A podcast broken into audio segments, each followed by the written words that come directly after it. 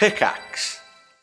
Hi, I'm Daniel, founder of Pretty Litter. Did you know cats tend to hide symptoms of sickness and pain? I learned this the hard way after losing my cat, Gingy. So I created Pretty Litter, a health monitoring litter that helps detect early signs of illness by changing colors, saving you money and potentially your cat's life. Pretty Litter is veterinarian developed, and it's the easiest way to keep tabs on your fur baby's health right at home. Go to prettylitter.com and use code SPOTIFY for 20% off your first order and a free cat toy. Terms and conditions apply. See site for details.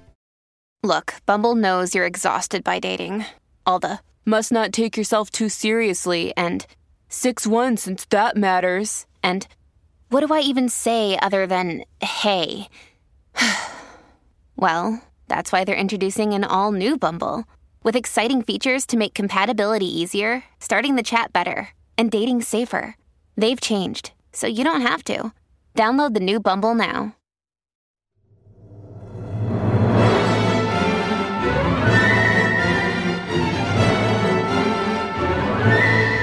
Hi, everybody. Welcome back to the Triforce podcast. That's right. Three dads, well, one, two dads, and one non dad. Yes. But, and we're back.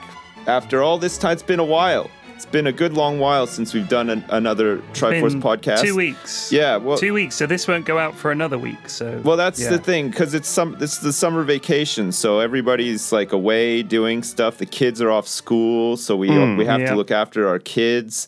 Flax has been at the international, the Dota 2 international tournament for like two weeks. Yeah. Lewis has been just lost in his dungeon apartment. He just doesn't know how to get out of it most of the time. and me, I've been here ready, waiting. Like every Thursday, I'm ready to go, and nobody turns up. So whatever. We did There's it. been a lot We on. didn't do it last Thursday. We did it the Thursday before that, didn't we? Because it was that shitty talk- audio we- from my we- laptop. We talk. A, yeah, oh god, it was terrible. P-Flax, your camera audio. I said you should have just recorded it on your fucking camera, and we could have used that audio. Yeah, 'cause we should have. Jesus Christ, like that's just it was so bad. It was Uh, bad. Anyway. We're back. Yeah. Um, we, we always we always apologize, right, for not doing podcasts or missing a week, but we don't have to because this is part of the understanding of the podcast that we're gonna miss a week. We're not even gonna be around next week because well, I'm in Gamescom. Well, I might be able to, to remote in from Gamescom. I think on we a have shitty a mic, responsibility, though, that we need to take a little bit more seriously because some people depend on this, you know, as I their know. weekly sort of source of dad There's loads of other great podcasts out there, guys. You know, just just don't It's worry. one of the better ones. Don't listen. Don't listen to any of the other podcasts. Don't listen to any of the other ones. No. This is the only I've one. been I've been reading some books. I've been busy doing stuff, enjoying life, making Yeah. the most of my time. You've um, been reading playing books. Hearthstone. You've been reading books. nice. Yeah, I, I finally got round to uh, reading a book that someone bought me, like for a present. Can like, I make few a guess? Ago. Can I make a prediction here, please? Go ahead. This is going to be one of those books that you read, Lewis, that then becomes your new, your new, your new thing. And it's going to be something like uh, why you shouldn't close doors behind you, or something Ah. like that. And you're going to be like, I'm you know, very the thing easily is, influenced, closing yeah. doors is actually really bad for the environment, and it's going to be like a new thing. And every time I close a door now, you're going to guilt trip me about it. That's what this The is noise gonna be. pollution from Yeah. slamming doors is causing birds to be very stressed. Exactly. And It just propagates onto- a lot of unwanted kinetic energy that the universe does not need. Like there's enough of it out Doesn't there. need it. So Doesn't need it. Exactly, it's terrible. So no, I read uh, Ready Player One, right, which is a classic. It's being made into a movie, Uh, It's I think, not at a the classic, moment. and it shouldn't be made into a movie. I'm very disappointed that it's received. Have you such- read it? I have. Oh, My dad's a massive fan of this book. All right, and he said to me, "You'll love it. It's great. It's great It book. is the most forced attempt at a feeling of nostalgia that I think I've ever read, and it's it doesn't make any fucking sense. It's a it's a bad book." Right. In my opinion, Okay. and I don't understand why it's received such praise. I've heard about it, but I haven't actually read it. Do I feel Well, like maybe I should read it? it took me about five hours to read, so it's not a particularly long it's one. a quick read. Yeah, it's definitely. You know, I mean, I've lost more hours than that playing Hearthstone today. True. It feels like. Wow, Do you know what I mean? So, I mean, it's some some of these books I've I've been putting off. I've realised actually that they're not short as long as as long winded as I thought. Especially bearing in mind how long I play some of these games. So, uh, by the way, um, you know Divinity. We used to play Divinity Two in that RPG, right? Just as a s- aside. Salt, the salt mine. Before yeah. yeah, we that started the almost broke up our our flourishing friendship. Well, So- that's the thing because like th- they they Larian put out this RPG player survey where they surveyed like fifteen thousand people who play Divinity. Now, I, I guess they sourced the people from, I guess that maybe they people who visit Divinity website or follow the Divinity Twitter or Yeah, yeah. Um, th- that kind of people. And so the, the people who responded to this survey are definitely very strange. But one of the things I noticed was that there, one of the questions was, uh, what do you feel is the ideal length of an RPG? Right. What's your What's your answer to that, guys? Mine is like about Um, 80 however hours. long I The think. Witcher was. oh, that's quite long. I'm like I'm old school with my opinion on this. I'm I'm gonna say between 80 and 90 hours, Final Fantasy style from like the 90s. I I, th- I thought that was like a good amount of time to play an RPG. Good like character development, decent enough story you can fit into sort of 80 to 90 hours without it like waffling along too much, sort of thing, sidetracking So- too much. I mean, The Witcher Three I felt was very long, and that I completed that in 50 hours. Okay. it says. I think if Um, you but I just- didn't do all the side quests. I mean, stuff. I'm sort of I, I'm I'm I- I'm guessing about halfway through it right now. I'm playing it. Where are you in The Witcher 3? I've I've I pretty much just finished up Novigrad main quest. So the next main Oh, quest I have loads is, is to go to Skellige. So, But there's, there's there's absolutely tons of stuff to come. but yeah, but I've done a lot of I've done a lot of side tracking. I've done a lot of secondary quests and like Witcher contracts and stuff, which I've enjoyed. Yeah. But I think like I I get the feeling that if you just stick to the main quest and you don't bother with a lot of the extra fluff, which you might be missing out on a couple of bits and pieces if you did it. It's it's it's probably like it feels like it would be about maybe 50 to 60 hours for like like the main Maybe. main sort of quest. Yeah, yeah. I, well, I think I think that. Well, I've just looked at a thing. How there's a how long to beat thing, and it says The Witcher. The Witcher Three is uh, 167 hours if you want to do all of it and all the DLC and every single quest in the game. But Did you do the DLC? I did a bunch. I took. I've. I, I've got about 55 hours in the game. I did the DLC. I did the main story. I did. I did enough side quests that I enjoyed it. Yeah. I. I. I, I felt like I did the side quests until they got very repetitive, which they did. Um, but you know, I really enjoyed it as a game, and I. I, I thought that it was a good length. Yeah, you're right, P-Flax. But so in this in this survey.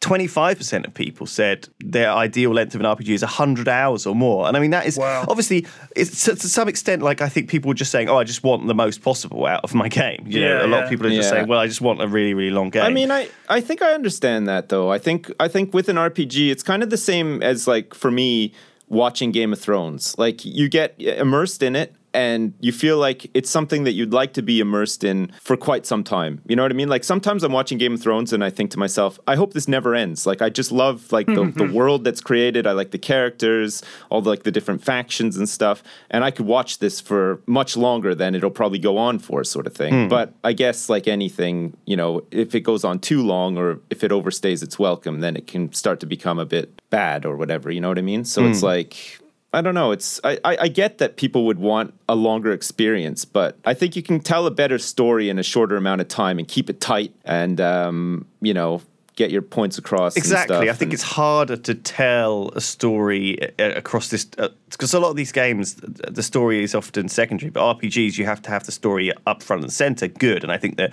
by trying to fill up empty hours or by trying to trying to hit an arbitrary cap, you end up with a lot of crappy story getting in there, and that kind of deflates the whole thing. I think that you're right, but I think something short will be good. I, but the other thing that I really noticed, okay, that this is the one the one thing that really jumps out at the survey is when they start talking about co-op. So the, the people who respond to this, this series do not want co-op multiplayer, right? Right. So here, how much do you value these features in an RPG? Okay. Right. So st- story rich, Yep. like basically everyone said very important. Okay, it's like 90% very important. Um, tactical combat, people didn't care. They were like moderately, they were like in the middle on that one. Character progression, massively very important to them. Co op, not important at all, N- massively. 90, 90% of people said co op for them is just not important in an RPG at all, um, which is really interesting because you know we really enjoyed RPGs, but also we did argue a lot. Yeah, yeah. we did kind of fall out in this weird way. I think I think that when people play role playing games, like when you play Dungeons and Dragons or something, it's a, it's a social experience, right? yeah, But when you play a role playing game on the PC, I think people see it as a chance to enjoy a world just just on their own without having to worry about someone else wanting to do the same thing. And if you think about computer games, if you I mean I play a lot of Dota as you guys know, and you're relying on four other people, it gets frustrating when you're relying on other people and you can see what they're doing wrong and they're not doing it. And it's the same in RPGs. If you're like, let's go down this corridor, and you're like, no, guys, we should go down this corridor. It's like, if you're a single player game, which a role playing game generally is, you could just get down whichever flipping corridor you want. I think that's there's it. No, there's no argument. I think it's very difficult to. The other thing that we found when we were playing together was that we were never reading any story. We were never sort of stopping at our own pace. We were almost always dictated by other people's pace, and their pace usually was more more. Sometimes it wasn't. Sometimes you wanted to be slow, and sometimes they wanted to be slow. Yeah. But you were never quite in sync. Um, because you're different people and you're interested in slightly different things and different ways in that RPG. Because that, Yeah. you know, it, it felt like The experience is definitely different, isn't Yeah. it? Like, Yeah. you, like you said, you don't read the story as much when you play with people, but the experience of playing through it with other people, you almost don't really need the story. You know what I mean? You're just coming up against Yeah, problems that you're trying to story, solve. aren't you? Yeah, you're yeah. So it's it it opens it up for you to have your own story as a team of people working together. Whereas, yeah, the single player experience, you are going to just be really invested in the story. It's it's almost like it's two separate games, like single player and and then co op yeah, yeah. which I think is kind of cool, actually. Like, you know, I I can't. I personally, I don't think I would play Divinity alone. I'd I'd rather play it with you know somebody or or you know like you guys, like a group of people, because I found that more more fun than just playing through it all, all by myself. Like, hmm. You know, as much as I probably would have liked the story, I would have skipped a lot of it. Yeah, but it, Yeah. it still felt like a single player game that we were playing co-op. Like I think Yeah. that was my, my issue with it. Is it it didn't feel like you sometimes you want to do something or try something and the other people don't want to do that. And uh, in a single player game obviously you could do whatever you like. So like when I play The Witcher, I I, I have that freedom and because it's a big open world, you can pretty much do whatever you like. Now if we were playing The Witcher 3 player, for one thing, would you guys have followed me around for 20 hours while I went and got every Gwent card in the game? No, and that would be incredibly boring for anybody else. So it's like that is a real single. If you player. paid me money, I would have maybe. Jeez. And the second time through that I, I played it first time through as far as where I was going to leave for Skellige. I went to Skellige and I immediately thought, like, in fact, this was last TI. I, I had to go to TI, so I came back and I'd forgotten how to play it. And I just, it sat on the shelf. I just played Dota for three months. And then I tried to pick it back up again and it didn't work. So I had to start again from scratch. And I was glad I did that because I played it through slightly differently and I actually really enjoyed it. I think it's a, it's a fabulous game. Um, definitely one of the one of the best games I've ever played. And if I'd had to play it with another person, I think it would have been a completely different experience and nowhere near as fun. That's just the way I see it. Yeah. Well, s- no, I- I certain get it. games le- lend. I think with The Witcher being that you you control one character and it's pretty straightforward. Like the combat is is not really strategic apart from you know parrying and dodging and you know killing a group of guys that get the jump on you or whatever. Whereas in Divinity, you know, like a fight can last for like an hour. Oh, yeah. uh, depending Yeah. on how you how you cut it and how your guys are built It's and much stuff. more strategic, much more. Yeah, yeah. Every frickin' fight in, in bloody Divinity was was a strategic battle. Because Yeah. you, you bump into something that seems fairly simple and you get wiped out by it. And you're like, Jesus, there, like, there's no fighting in this game that's easy. Yeah. I did enjoy it a lot playing with you guys. I though, did must too. admit. Like, as It was salty as we got It's a hundred percent different experience. Yeah. But I think that sometimes I think a lot of the people on this survey, right, are very single player focused because I think the pe- traditionally that's what RPGs have been, and and uh, a, a little bit like reading a book. You know, you do get into it, um, and you do you do want that. Sometimes I want that experience, but w- w- when I play games these days, I try not to play them solo. I feel like if I'm going to do something solo, it can be off the computer. Yeah. I mean, an- Um, another thing to consider as well is in my where- own bedroom. where we're coming from, we we do this we we do this for a living, right? We play these games, we we earn a living off of it.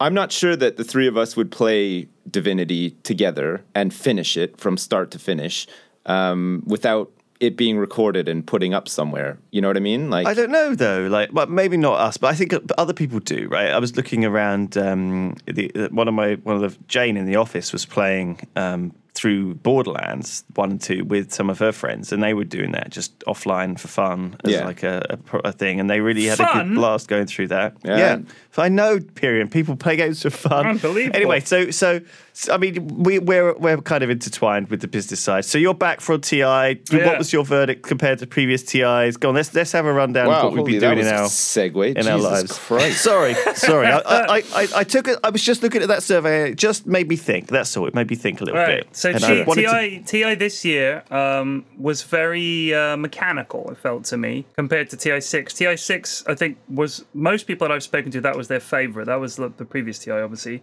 um, and it felt like it had a bit more charm and a bit more humor.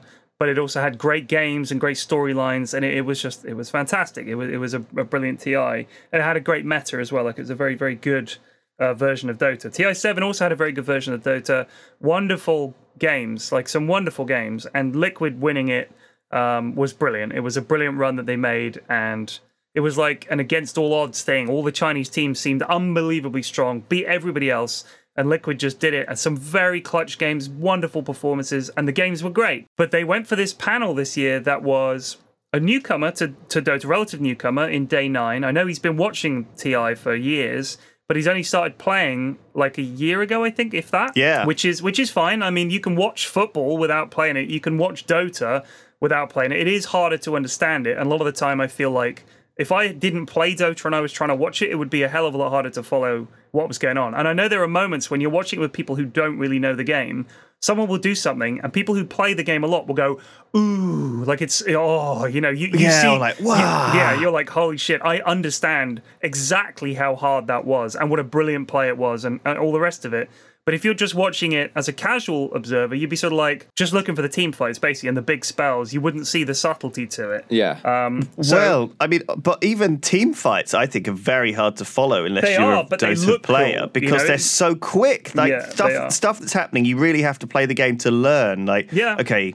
This guy's here. This guy's here. These things are going to go off. You kind of you have to know who's playing and what to what to predict and what to expect, and you True. you only really get that from playing the game. True, but you, I think it is still possible. Especially the commentators do a great job of, of building up the hype, Oh, so you can still yeah. watch it and feel uh, that emotion. Um, but I think, so, yeah, so I mean, Dave- sometimes that that's sometimes that's all it is. Like, if you get a charismatic enough commentator, he can get anyone excited about anything. Yeah, like exactly. fuck, like, oh my god, this guy's making a sandwich. He's getting two slices of bread. He's doing it from the bottom, and oh my god, he's got the ham. He's got the tomato. He's got the mustard. Oh my god, he's done it. He's made a sandwich. Do you know what I mean? That kind of if me you get every that, day. Holy that shit. crazy like commentary going. You can. You could get someone psyched about fucking anything. Oh, I, And- I got a lot of respect for for Dota 2 commentators, though. Like, you know, team fights, like you said, are, are pretty messy. It's hard to know what's going on at the best of times. Even if you play the game, they can be pretty chaotic. Yeah, yeah. And keeping track of all of the abilities that are going off, all the spells and synergies and everything, and and these and most of these guys cast it pretty flawlessly. And it's, I think it, it Yeah. I always I always think that that must just be such a hard thing to do, and you must be so conscious of yourself doing it as well. You know, try not to screw Yeah. up. You know, and I mean, that's that's. I think that the, the pressure that they feel. That's interesting that you say that because I mean, these guys have been doing it for a long time, right? Um, they, and and they're, they're very confident and comfortable doing it. Um, the analyst position is a little harder. So you've got your commentator, your co-commentator would generally be someone more knowledgeable, and they'll be the ones after the action has been called and it's like a huge team fight, just like Lewis was doing with the sandwich. They'll come in and say, "Yeah, what changed it there was this spell usage or this item," and they'll say, "Didn't manage to get so and so off in time, and that was what turned the fight." So they'll spot that one detail that they're meant to do that were, that you you could easily miss, but their appreciation of the game and their ability to spot that stuff is so much higher level that to them it's obvious, right? Yeah. So so day Yeah. nine day nine is more like uh, I mean I think he's a commentator like for StarCraft two, right? Like he knows that game inside yeah, out. he, He does casting. It's really good. excellent StarCraft yeah, 2 I'm a commentator. huge fan of. Of course, he, Day he's Nine. brilliant. I used to watch his stuff um, when it when I was into StarCraft two. This is before Dota. I would watch his podcasts and his uh, YouTube videos and him and Husky, and I would try and learn the game. And I'd watch replays. And I was really, really into StarCraft. Um, and when he knows his game, I think he's much more confident. And I feel like they put him on a panel with three experts, so three either pro or three current pros or ex pros.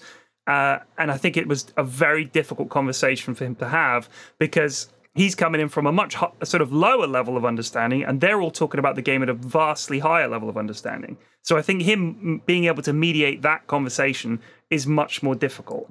Um, so I, I'm I'm not so sure that having three experts on the panel was the way to go for his sake, and I think also for the audience's sake, it was uh, too much. You don't need three experts because there's generally one agreed version of what happened. Why did Liquid win? They did this better than anyone else. Okay, end of conversation. Like, if- there's what no you need have to. Um, there, though, to they, if they, you have they- a real expert, that's fine. But I think that sometimes Dota, especially even the pros and all the experts, are, don't see everything, and you know because they all happen so quick, and sometimes they get it wrong. I mean, I, I imagine that's one of the worst things about being a commentator is that it's that going onto Twitter or Reddit and just seeing things you've missed. It's like, oh shit, actually, yeah, this is. The th- oh my god, this guy's right. This guy's right. And I think that they have to kind of, they have to be. These guys have to be confident enough that they're convincing enough that. In, in their own stuff, they can't be they can't be unsure about themselves. And I think having three people to discuss that and bounce off, if if they have a consensus, fucking fantastic. But I don't know. I don't know if you're gonna if, if they'll be as comfortable if there aren't extra voices. And also, we know what it's like, PFLAX, to have extra voices there is very useful because you know it means that someone is always waiting to jump in and give their input. You never get dead air if you have four people at the casting desk. Well, the, but Do you that's know what I the mean? problem. It's not about the dead air. It's about trying to have a conversation. And imagine if I was say to you guys, uh, the Triforce podcast is a podcast that involves me, Lewis, and Sips. We would all agree on that. Yeah. What What do you have to add to that? I mean, if you want to add detail, you can. I mean, I would probably mention as well that I'm a good looking. Probably, Right. I think if you were to rate all three of us against each other, I would probably come out tops. Like considering, you know, that, my- yeah. yeah, I would add that to the conversation. I would say, I you- see. that Sips guy. You're the good-looking one. But see, this is actually more more P-Flax is the conversation one with and more dare I say it, disagreement What? than than happened on the panel. no, I'd say Right? I, the panel was like much much less opinion and much more. Fact. I would move to censor those opinions immediately because they they contradict my own opinions about I'm just how saying, I, buff opinion and good is looking I am. Opinion, schmopinion. Yeah. Let's talk in absolutes. Yeah, but listen, All right. I, I, another thing that I thought was was great on the panel, like I, I watched, I didn't watch Ti exhaustively. I, I watched it, you know, bits and pieces, and and I enjoyed it. I like the tournament atmosphere. The games are very exciting. You know, the production quality of Ti is is is very nice as well.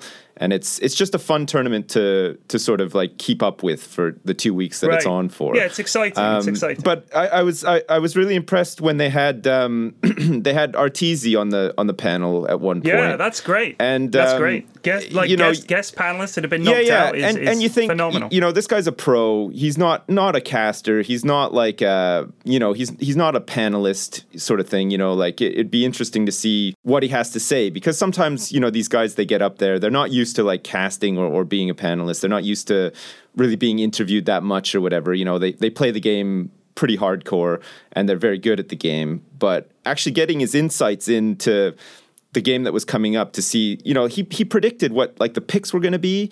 He predicted what the counter picks were going to be, and like that that knowledge of like the patch and the and the meta is is crazy. You know, like mm. you can Yeah, play yeah, the game so much and and and still not really have that really specific insight into like those picks and counter picks and it was just it's just really interesting to That- see that's like kind of what TI is. Is it's not really just a measure of skill because they're all the players that play at TI are unbelievably good. Yeah. Right. Obviously, there are some that are better, but we're talking about the very top, like 0.01 percent of Dota players worldwide competing at a tournament. They, they, it really is that high level.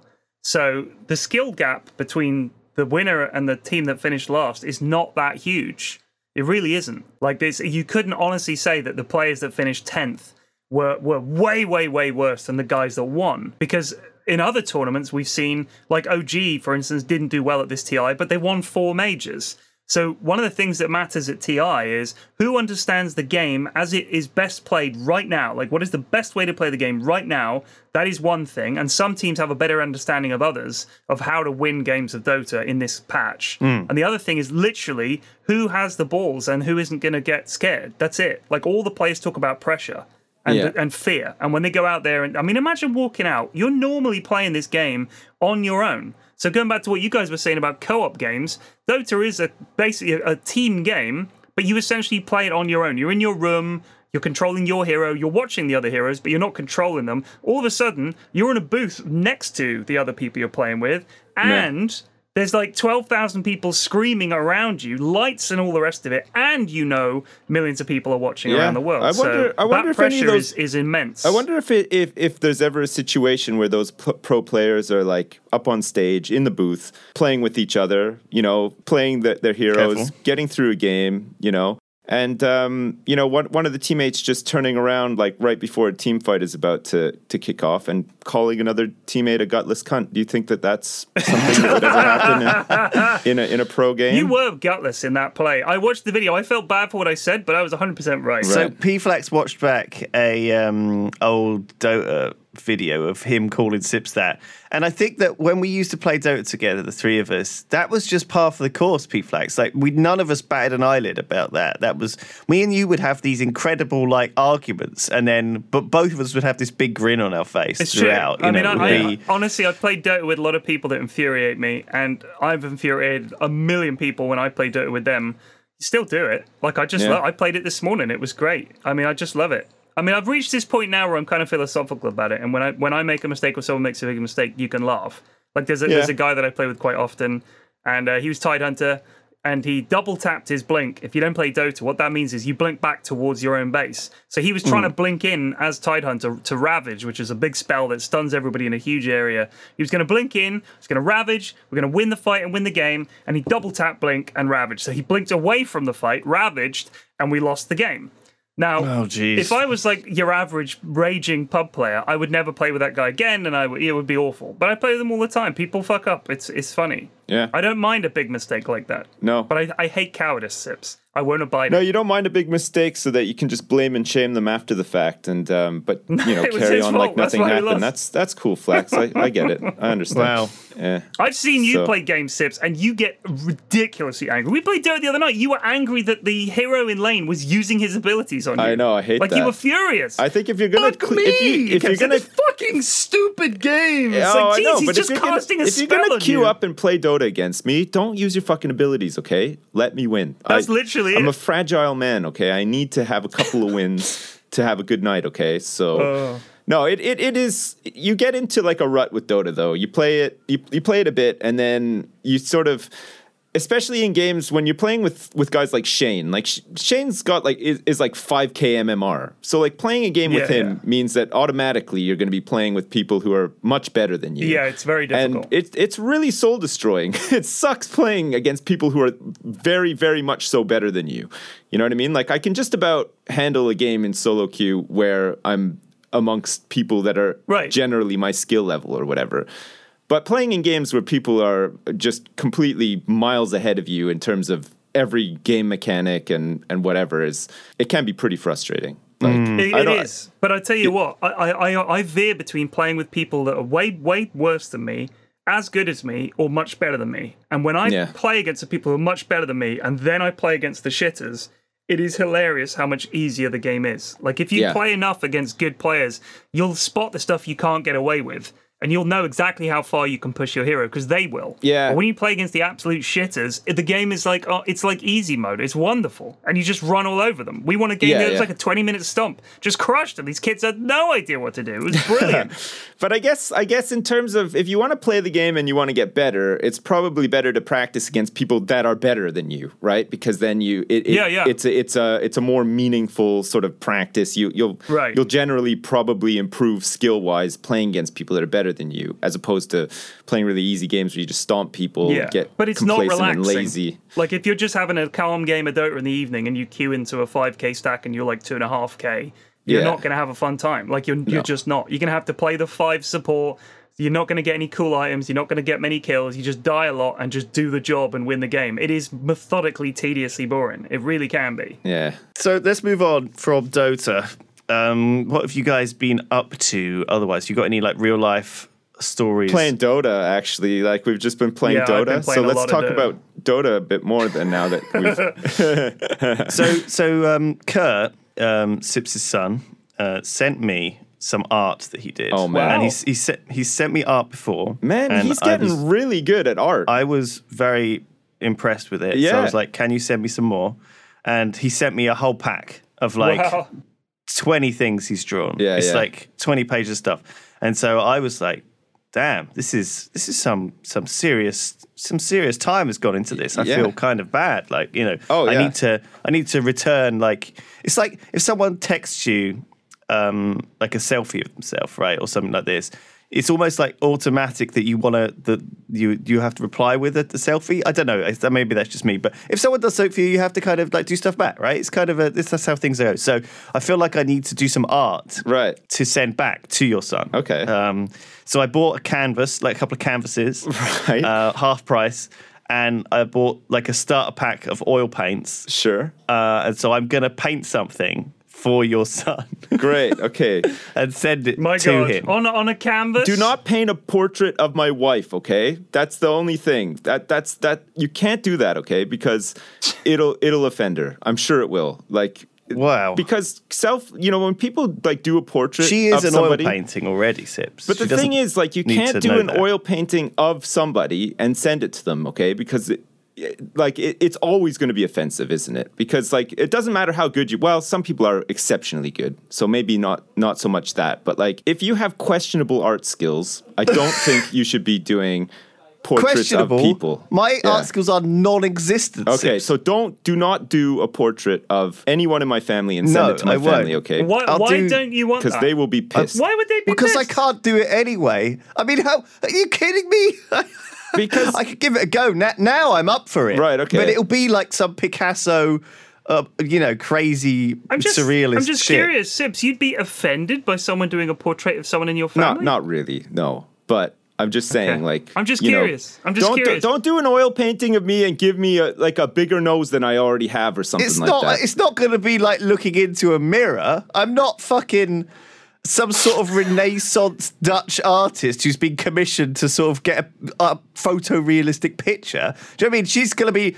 She'll be lucky to have a fucking nose well, I'm not ears. sure what the expectation was. You were like, I got canvas, I got some oil paintings, and I got some charcoal and stuff. I thought you were a fucking really like hotshot artist. That sounds No, I can't legit do to shit. me. Sips, I'm garbage. Like you know, but but your son is so so open to like just doing anything. It made me think, damn, you know, Yeah. if he's willing to give it a go, Did, so I should be willing to in give the it a go. pictures that he sent to you. Did he send you pictures of Ghostbusters? Uh, yeah, there were like some some. There's like There's probably a lot of Five Nights at Freddy's characters. there's a bunch of really cool modern art stuff, which is just colors Yeah. splashed all over the place. And I, I really I was inspired by that. I just thought, man, Yeah, some of those might have been my daughters as well because Okay. she like when when my son is like drawing and coloring and stuff, she she doesn't even know what she's doing, but she she needs to join in. Like she has to do whatever he's doing, right? Right. And, and oftentimes like has to use the the crayon that he's using at that time as well, which is kind of annoying because they fight about it and stuff. Right. But so he'll be sitting there drawing something like like you know the Stay Puft Marshmallow Man or you know these Five Nights at Freddy's characters or whatever, and he's got like all this lore behind them. He's talking about them. He likes to draw like Pokemons and stuff as well. Nice. He started inventing his own Pokemons, which is pretty cute too. okay. Um, so you know he's he's sitting there doing that, and he's like talking about what he's drawing, and he's saying like, "Oh, look at this" and stuff.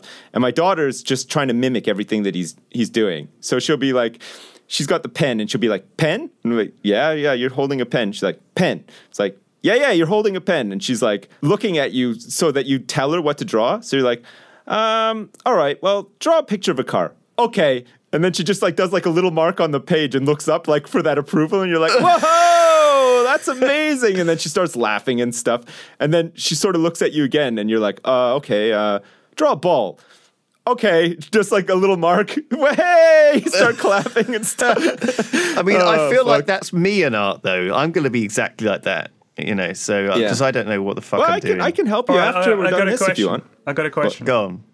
My question is this: If another man delivered a beautiful painting of your wife to your house, Yeah. you'd kill him, wouldn't you? You'd kill him. It depends, though. Like, I don't think I would. If he was the Hunchback of Notre Dame, no, I wouldn't kill him. Actually, I I'd wouldn't. fucking kill him. I wouldn't feel threatened That, that's at a all. death I don't sentence. know. That's a death don't think sentence in the would. Flax household. You'd you have to turn learn up more, right? With a fucking painting of my wife that you've done. What? el What are you doing? No, no, Like li- that. That's that's that's a that's an attempted cucking right there. I tell you what. That, Well- let's get right in the bonfire, and the artist is next. if if Don Draper turned up to my house, okay, rang the doorbell and was holding a portrait that he'd painted of my wife, I'd be like, Don, you better step the fuck off. You know, get out of here, okay? Don't let my wife see you, okay? You're a handsome man.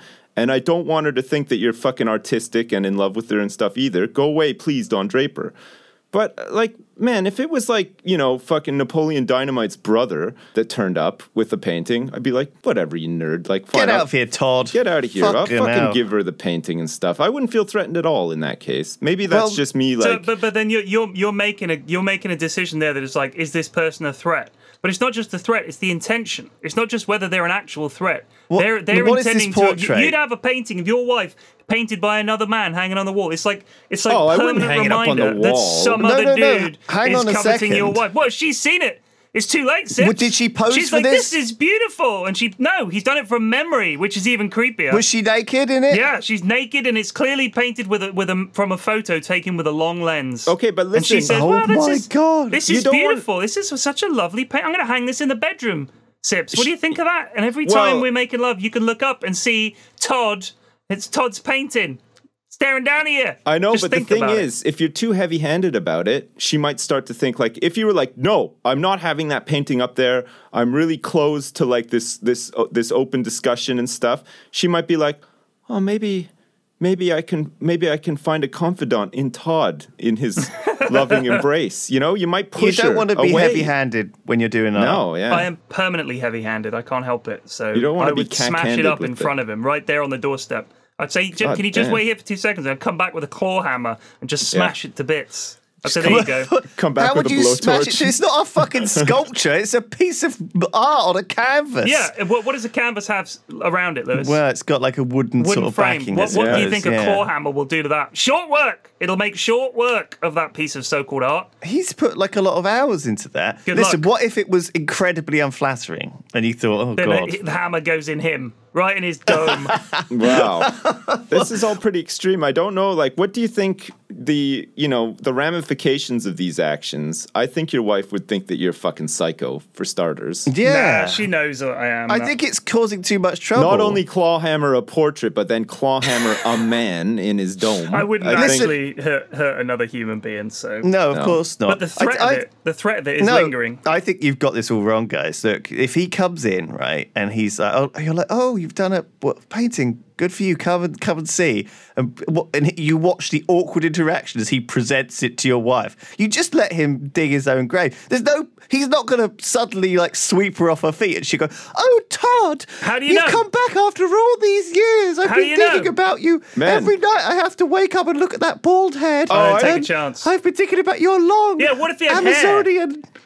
Oh, A hairy Todd, man, a hair-having man, comes to my Take house me with a away portrait. from this hellhole. Man, you know what I do? I, I wouldn't stand for it. You know what my play on this would be? Go on. As soon as I heard the doorbell ring and I had any any sort of inkling that a man was standing out there with a portrait that he'd done of my wife, okay? Right. I would I would immediately rush into the kitchen and start doing the dishes, okay? So that I could be doing the dishes. And while I was doing the dishes, I'd also put the dinner on as well. I would start the dinner cooking.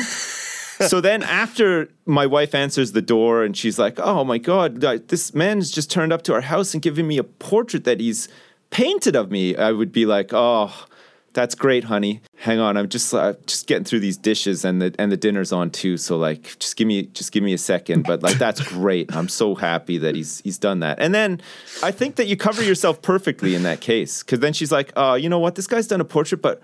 Oh, my husband's doing the dishes and like fucking cooking the dinner and stuff. And like, you know, I got a lot of respect for that. So I'm just going to bust this portrait over my knee and chase this guy down with a claw hammer while he's doing that. And then Right. I think that Yeah. would be really good. I think that's the best way to play it. I'm not saying that you have to do the dishes and, and do the dinner like all the time, just in that one. I do that all the time anyway, instance. so I didn't think there'd, Yeah. be, there'd be no difference. Do you, have you guys ever drawn anything or been artistic in any way, or Yeah, yeah. ever? I'm not ever- bad at art. I'm, I'm okay. Okay, I can, I can hold my own. you? What kind of things have you done lately or ever? Oh, lately nothing. I mean, I'm I'm I'm I'm horribly lazy. Like I just play video games. So Yeah. at school, I uh, I was like fairly artistic. Like I did pretty good in like art class and stuff. When I was a, when I was a kid, I used to like drawing a lot and painting, coloring and stuff.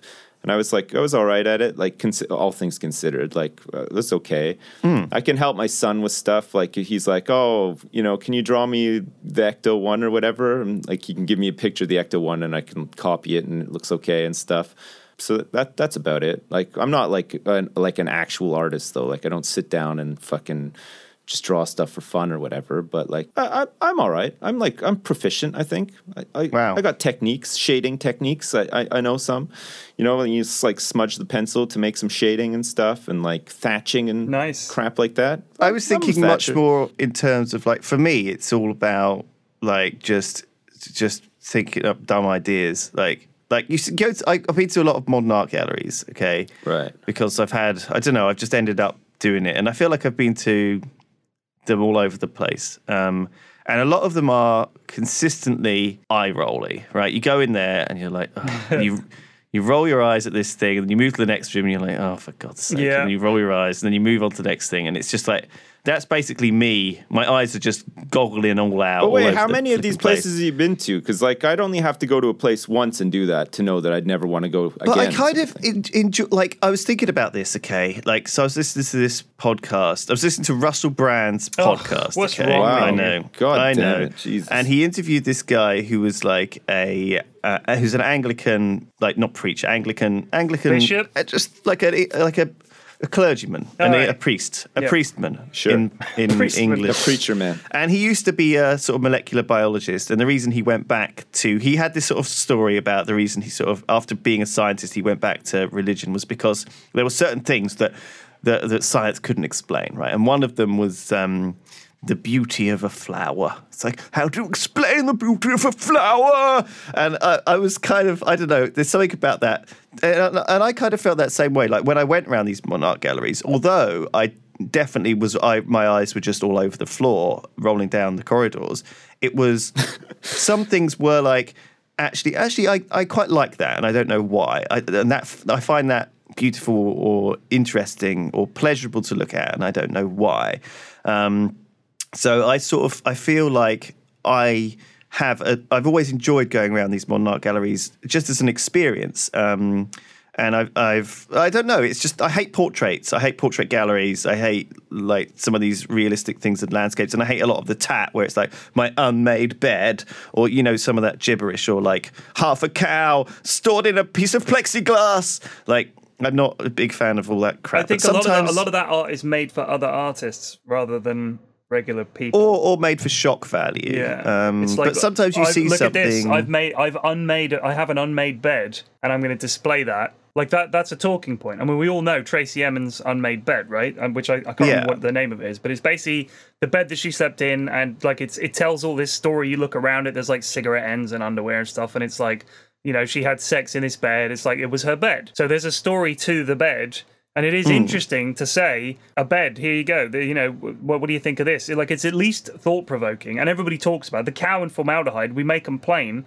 but everybody knows about it. Yeah. So art art should start people talking, even if all the only conversation is is that art is at least a conversation about art. Yeah, I mean, I'd rather people were talking about it than just going, "Oh, no, I don't care. No, I don't know anything." Like it is interesting. Yeah, and uh, uh, I, exactly. I, get to a lot of galleries as well, and I also roll my eyes at a lot of the shit they put in there. My my worst ones are the ones where you go in. I saw one. I went into um, the Tate Gallery, not Tate Modern, but Tate Britain, and one of the exhibits is just three fluorescent bulbs on the wall. Right, that's it. Just three fluorescent lights on a wall, and that angers me because I think, what what is that? Like it's just it's literally three lights on a wall. It's cheap. It feels like they're attempting to make art without putting any fucking thought into it. But you know they agonized over what color to make those three lights and what angle to hang them at. It's like it's a but big in a deal way, to like, that person. As I've grown older, and this is maybe sound this may sound totally weird, but I have found that I quite enjoy the feeling of little bit of kind of like eye rolly anger that that provokes. A little bit like I don't really like eating certain things like olives. I don't think I really like olives, but I like how the taste of not liking them. Does that make sense? No, I like it absolutely of... does not make sense. I don't know. I like the experience of not liking things. Sometimes you enjoy you enjoy how much you don't enjoy olives. Is that what you're telling me? You you not revel really. in not Yeah, I them. suppose so. I like the experience of figuring out why I don't like it uh, in, in a way. In lunatic. I don't know. It's weird. Sometimes something like something something. I think that's that's the case sometimes with these things that are a bit sort of gross. Like um like like uh, kimchi is pretty disgusting tasting as well. And What? What you don't you what Jap- what Korean Korean pickled cabbage is that amazing, tastes like a flipping dish old stinky dishcloth. kimchi. You don't you don't like olives or kimchi. I mean, well, I'm, I'm I, I do. No, tell, the tell thing is, I do, top three but I don't. I don't like them, but I do like them. That's the weird thing, and I think a lot of things are like that, like acquired tastes, like Marmite and things like this. That Give me, give me your top people, three foods. Top three foods. Like you, you have to have Um, dinner right now. What are, what are the three things you'd be like? Ooh, I know what I'll have. These are the three things I'll whack in there. Boom, that's going to be delicious. Go on, Oh, let's hear three it. things together? It's like a s- well. Yeah, the like thing a, separate a meal meals. with three things in it. Three things right, in a okay. meal. What are they going to be? the th- well, my favourite sort of foods, I guess, are. Um, If you it's say gotta if you say quinoa or quinoa, I'm gonna I'm gonna no, hunt no, you no. down. It's got to be like a spicy pizza. Do you know what I mean? Like Pizza. with with a nice pizza. Honestly, like I I think the pizza is one of the things that has stopped me from being vegan because I'd love to be vegan, but I love cheese too much, Right. and it's impossible. Um, halloumi's really, really good, isn't Oh, it? I love so halloumi good, and things. I was gonna say Um, for my three, I would have uh, halloumi. I would have like maybe some red pepper, and then like some diced onions. Three. I mean, That would be like. fucking perfect. I mean, you, you can have all of that on a pizza. That's a as meal right there. Think though. about it. You could eat that bowl of that, and it'd be fine. What are you going to say, fucking P-Flax? Donuts, beer, and cigarettes. Cider. First of all, first of all, I don't smoke cigarettes. It's it's a vape, all right, and it, it's only water vapor, of course.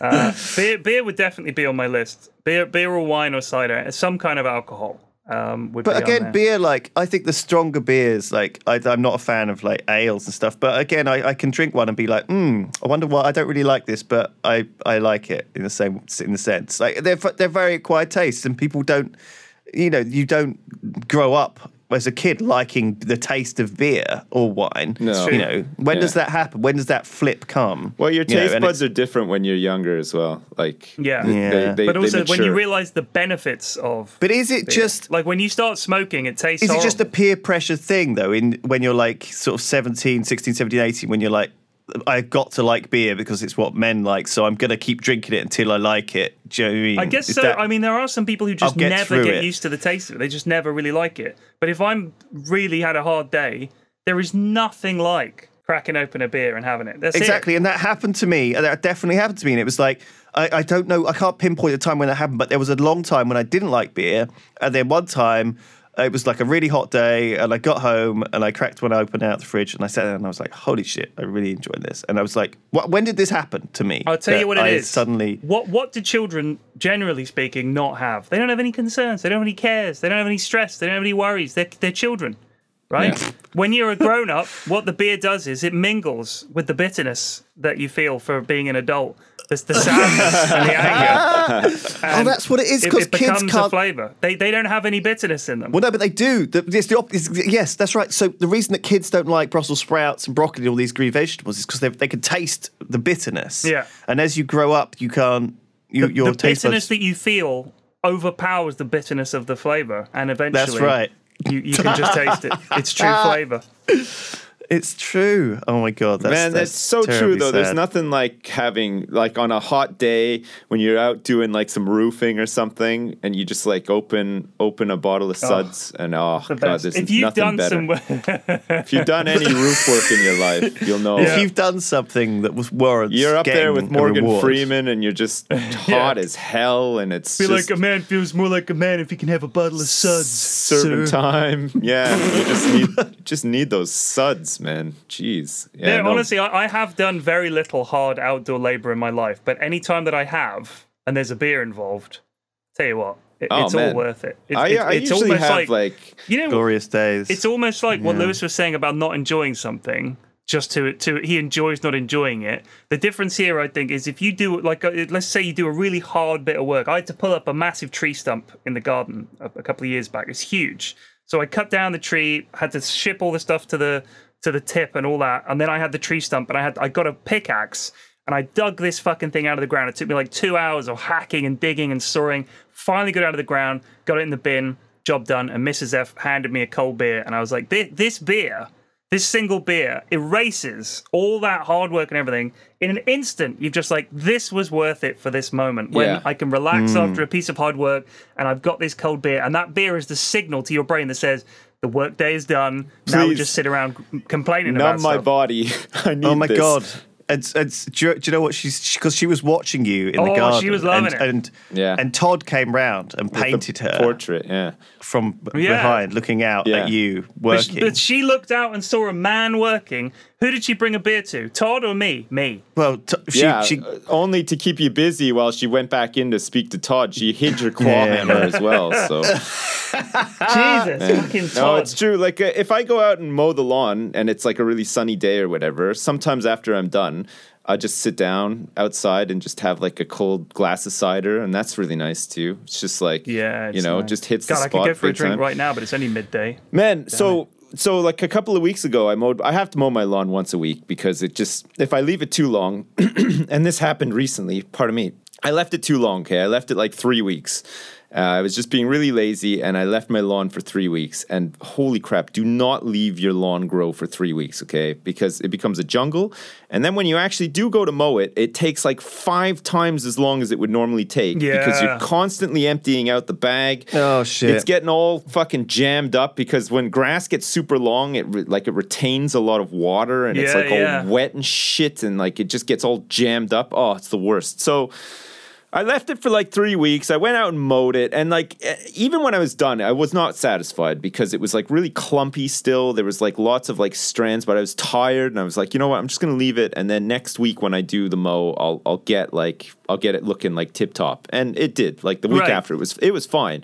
But what I did was I had this huge, huge bag of grass clippings. Okay, so I put it into the trunk of the car, and I was like, okay, you know, in a minute, like after I've like composed myself, I'm just gonna take this down to the dump and put it like in the green waste or whatever, and then that that's me done. And then I fucking forgot to do it. Okay, and then a couple of days went by, and I was like, shit, um, I forgot to take those those clippings to like the dump or whatever, but they're probably fine just sitting in the back of the car. And it was like pretty hot, and like the sun was beating down in the car, and the car was all hot and stuff. So after a couple of days, get in the car to take my son somewhere, and I open the door. I was like, "What is that smell?" Like it smelled like there was a dead body in the car. I couldn't believe it. I was like, "Holy shit!" Like, has somebody pranked me? Like thrown a shit into my car or something? Like I don't know what's going on here. So I sat down. I was like, "Oh fuck! It's those grass clippings, isn't it?" Like I left the grass clippings in the car for a couple of days. So I go In in the the, heat? trunk. Yeah, so I go in the trunk and I open it up and like the smell just like almost knocked me over. So oh, fuck yeah, it's definitely these grass clippings. Like I should oh not my have left god, them in here. Todd's body. So I I opened the bag because it was like kind of closed. Like it wasn't tied closed or anything, but it was just folded over closed. I opened the bag and I almost barfed. It was like full of fucking like spider webs and like there was like these things moving around and like all the grass was like all wet and gross and stuff. And it was like it was like in the middle of forming its own like brand new ecosystem in there. It was mulching. Like Wow. it was fucking gross. Like I've never seen anything like it. And even taking it to the dump, like I had to basically take it to the dump immediately because it was so gross. Took it up there, and even as I was dumping it out, I was like almost barfing. Like it was really fucking gross. So. If you're a dad out there and you're leaving your lawn for like three weeks, don't fucking leave the clippings lying around, okay? Dispose of those things immediately. Otherwise, you're in for some trouble. Like it's Jesus Christ, Yeah. you are learning some serious dad lessons Oh. about not fucking procrastinating. Here- it sounds like you were something- here's procrastinating on the lawn, you were procrastinating on throwing the fucking clippings away. I got another tip. Shit, the spider if you ever have Ugh. some old cardboard, right, old cardboard, and you're leaving it out the back, let's say you've had a delivery of a load of furniture, you've got big old boxes. You leave the cardboard around the side of the house. I did this last year. Left this cardboard around. I was going to take it to the tip. I forgot. It got rained on. It was in contact with the ground. When I went to move that cardboard, it was Oh, shit. teeming with worms.